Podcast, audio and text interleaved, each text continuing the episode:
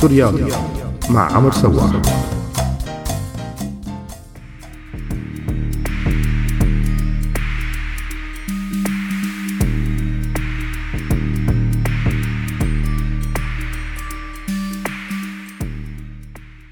مرحبا معي أنا عمر بسورياضي دائما كان في شيء بعالم الرياضة مرتبط بسيطرة الذكور بهذا المجال. نادرا ما كان في اهتمام بعالم المرأة بالرياضة.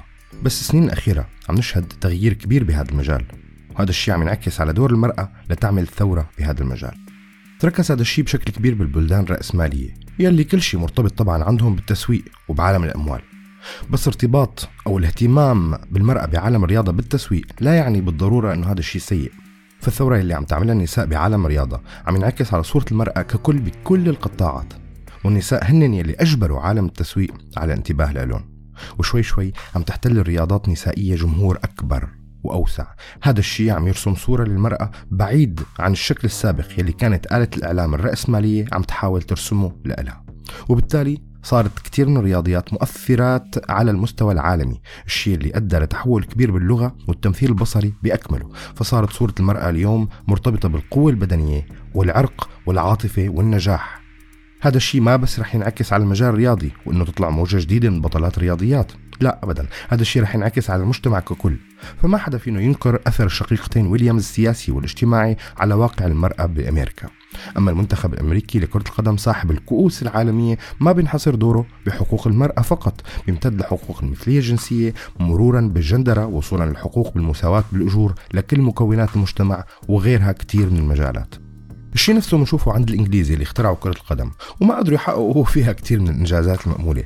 فبالوقت يلي كان ما عم يقدر فريق الرجال يوصل للنهائيات حتى بآخر العقد الماضي أو القرن الماضي وصل فريق النساء بإنجلترا للنهائيات بعام 1984 و2009 الشيء اللي بلش يطرح أسئلة كثيره إنه وين لازم الإدارات المسؤولة عن كرة القدم بالمملكة تستثمر أموالها؟ يا ترى بفريق الرجال ولا بفريق النساء؟ لأنه على ما يبدو فرص الحصول على كأس عند منتخب النساء أكبر من النسبة عند الرجال.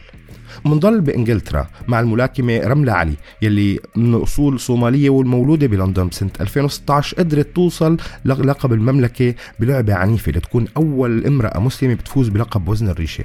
هذا الشيء اللي انعكس بشكل كبير على صورة الإسلام والمسلمات والمسلمين بهذا البلد وبالعالم. ببعض الدول يلي حابة تغير صورتها عند المجتمع الدولي كانت تدفع بعض النساء للمقدمة بعدة مجالات ومن هي المجالات أكيد الرياضة.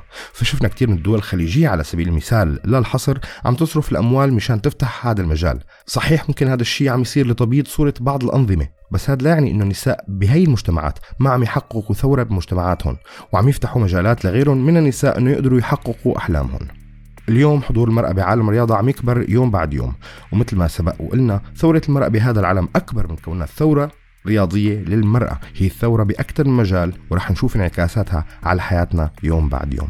كنت معكم أنا عمر بسورياضي على أمل لقاء فيكم بفقرات جاي سلام.